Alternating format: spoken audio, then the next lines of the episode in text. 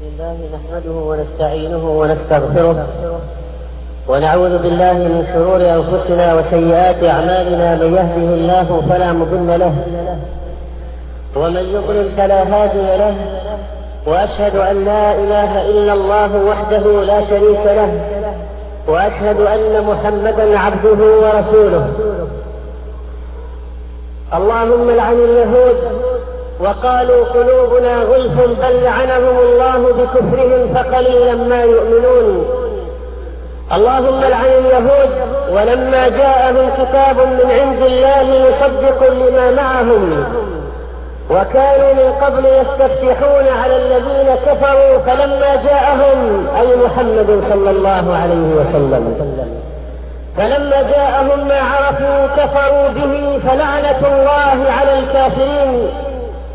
اللهم لعن اليهود من الذين هادوا يحرفون الكلم عن مواضعه ويقولون سمعنا وعصينا واسمع غير مسمع وراعنا وراعنا ليا بألسنتهم وطعنا في الدين ولو أنهم قالوا سمعنا وأطعنا واسمع وانظرنا لكان خيرا لهم وأقوم ولكن لعنهم الله بكفرهم فلا يؤمنون إلا قليلا. اللهم لعن اليهود. يا أيها الذين أوتوا الكتاب آمنوا بما نزلنا مصدقا لما معكم. من قبل أن نطمس وجوها فنردها على أدبارها أو نلعنهم كما لعنا أصحاب السبت. وكان أمر الله مفعولا. اللهم لعن اليهود فبما نقضهم ميثاقهم لعناهم. وجعلنا قلوبهم قاسية. يحرفون الكلم عن مواضعه. ونسوا حظا مما ذكروا به. ولا تزال تطلع على خائنة منهم. اللهم لعن اليهود. قل هل أنبئكم بشر من ذلك مثوبة عند الله؟ من لعنه الله وغضب عليه.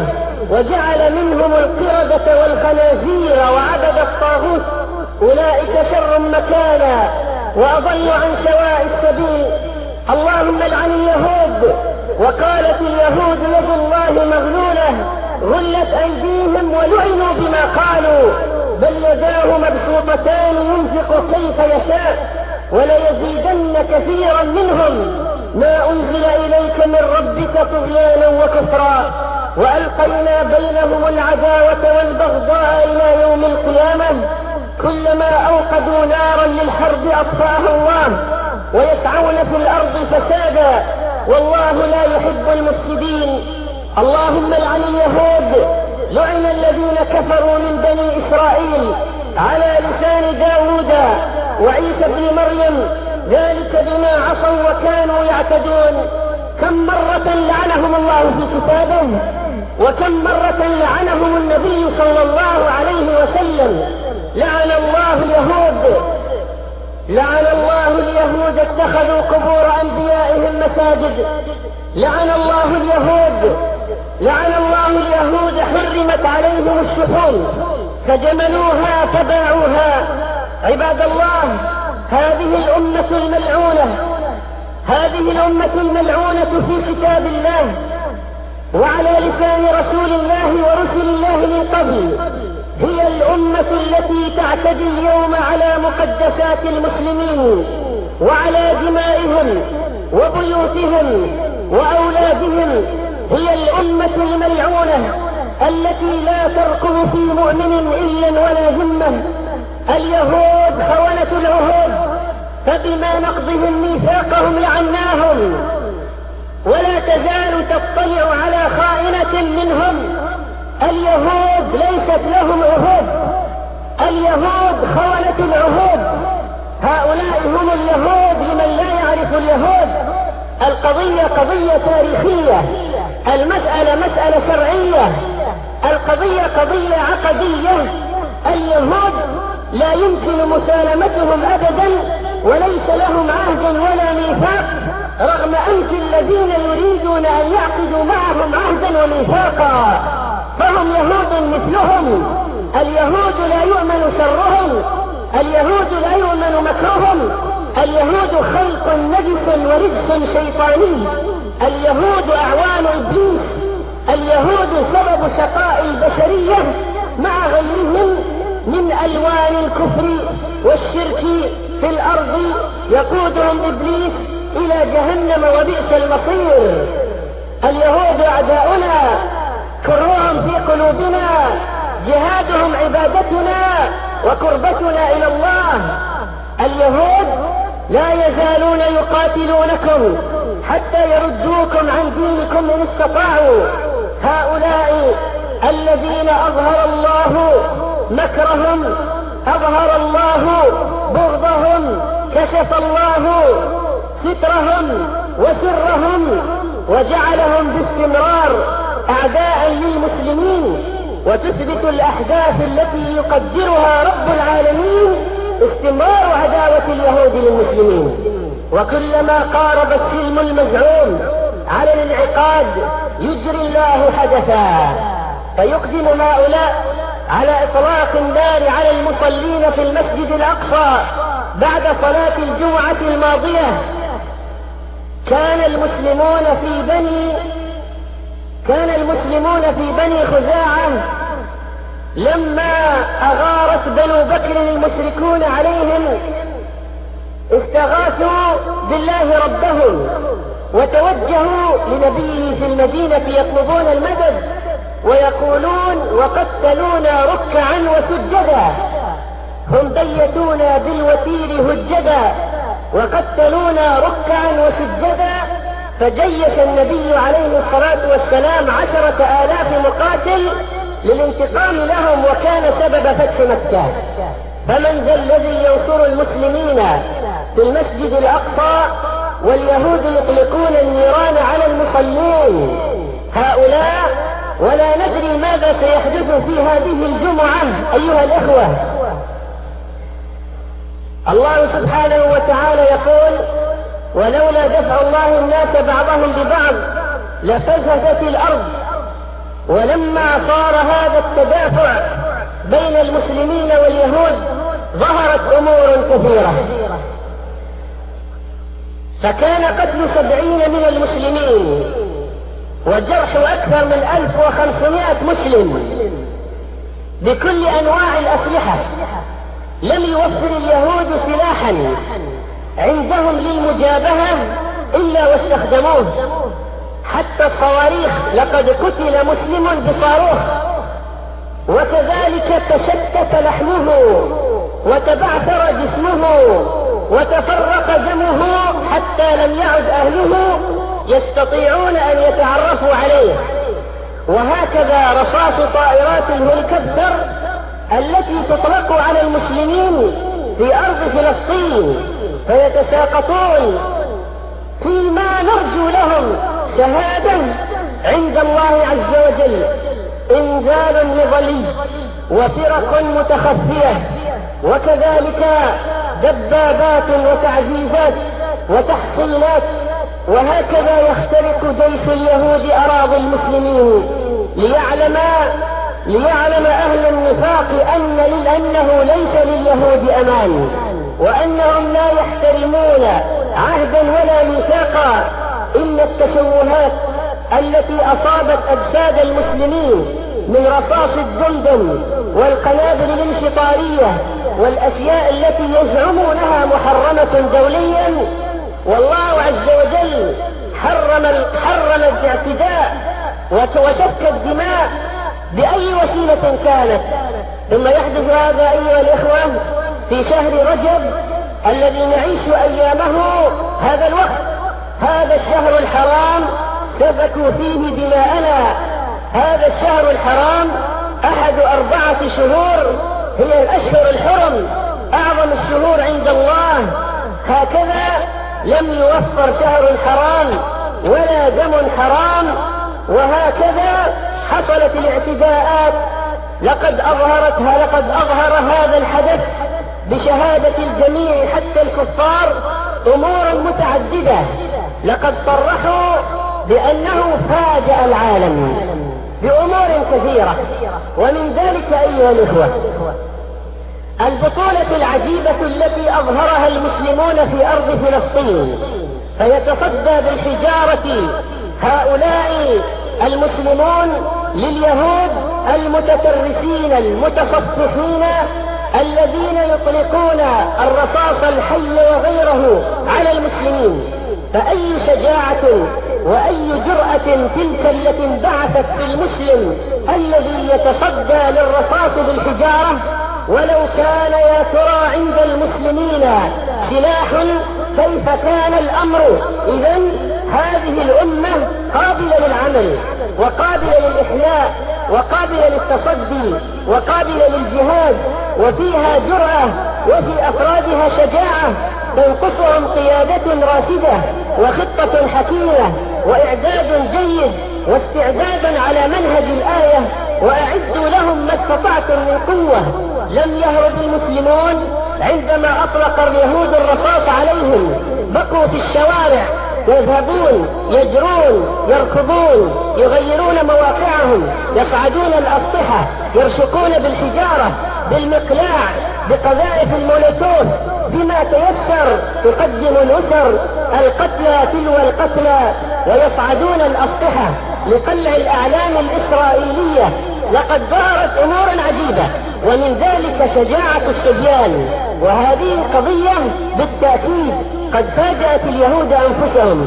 فلا ينسى العالم مشهد ذلك الصبي للأربعة عشر عاما الذي صعد السطح لكي يقلع العلم اليهودي الإسرائيلي وطائرات الهليكوبتر تلاحقه وزخات الرصاص تحاصره والقناصة الإسرائيليون من النوافذ يطلقون النار عليه. ويمضي وهو مصاب بعدما قتلع العلم ليرقد خمسة وأربعين دقيقة في الشارع حتى يتم إنقاذه إلى المستشفى وهو ينزف لقد ظهر أيها الإخوة لقد ظهرت شجاعة الأطفال فإذا كان هذا شأن الأطفال فما هو شأن الرجال؟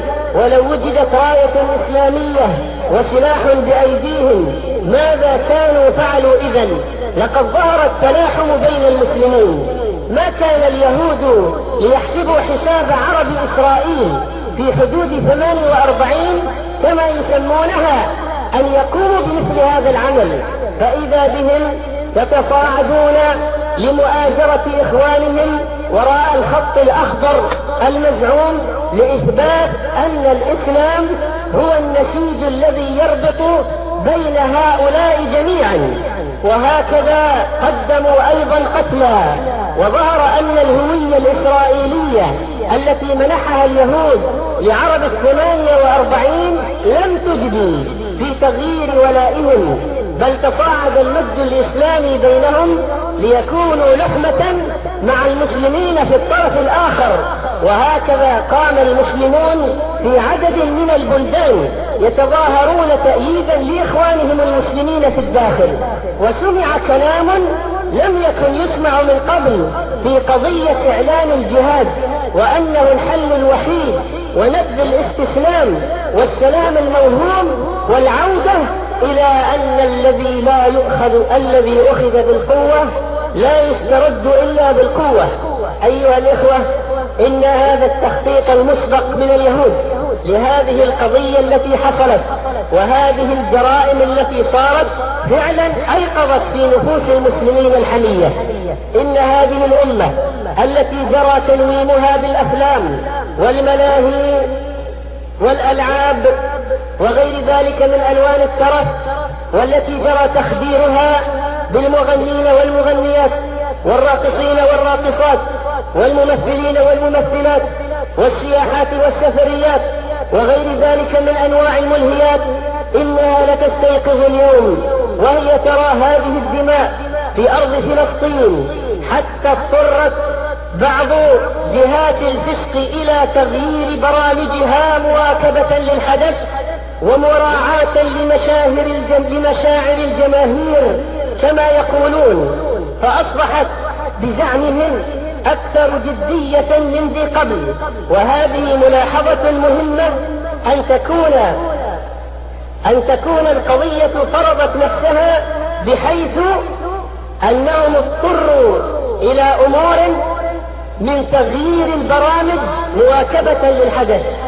أيها الإخوة إن مشاركة المسلمين لإخوانهم في المشاعر والتعبيرات التي ظهرت في الشارع الإسلامي جميعا تدل على أن مفهوم الجسد الواحد يمكن أن يعود.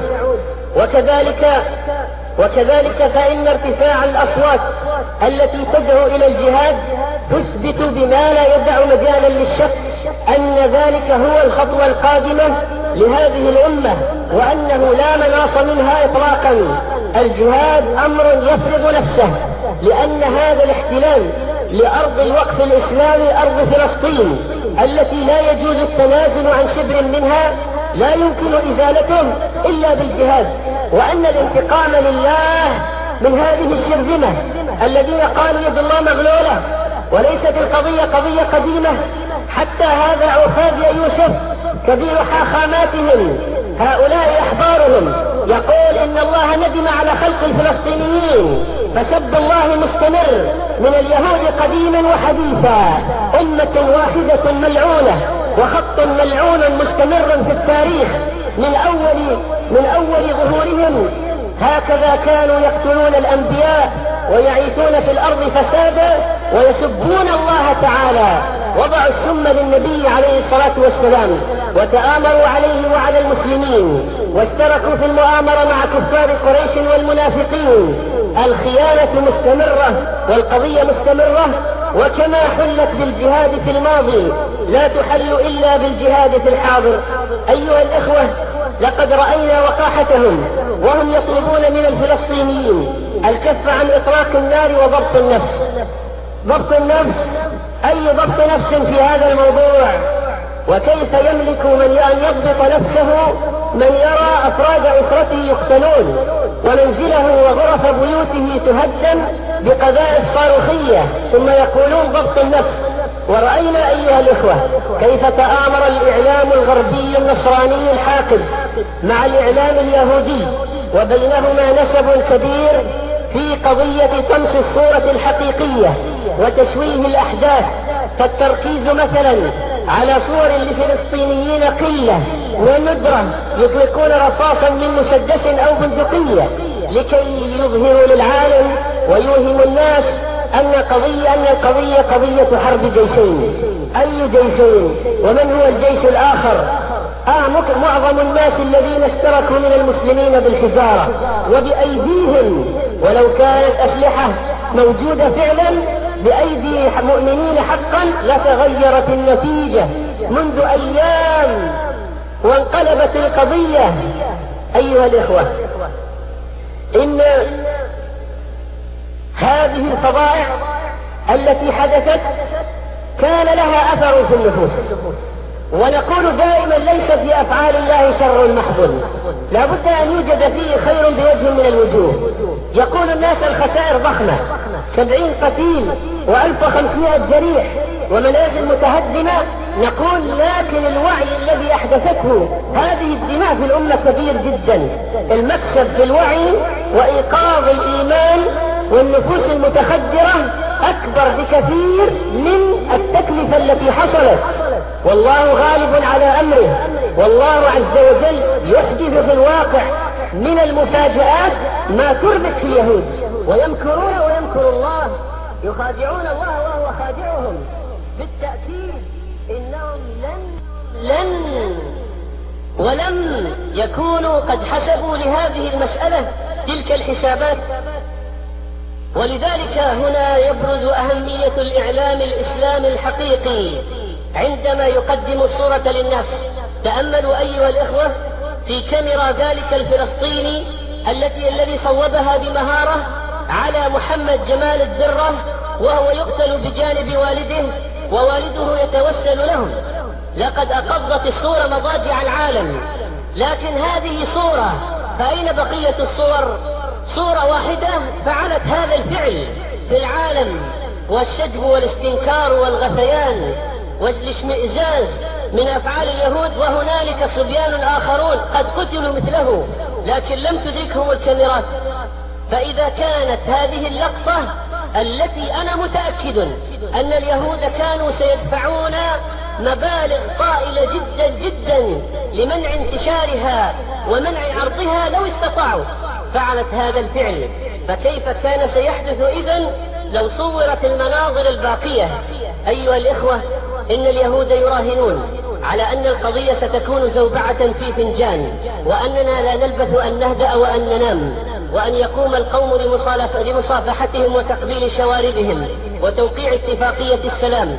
لكننا نؤمن بالله وأنه على كل شيء قدير وأن الله يقلب عليهم مخططاتهم وأن الله قادر على إيقاظ الأمة التي يراهنون على عودتها للنوم من جديد.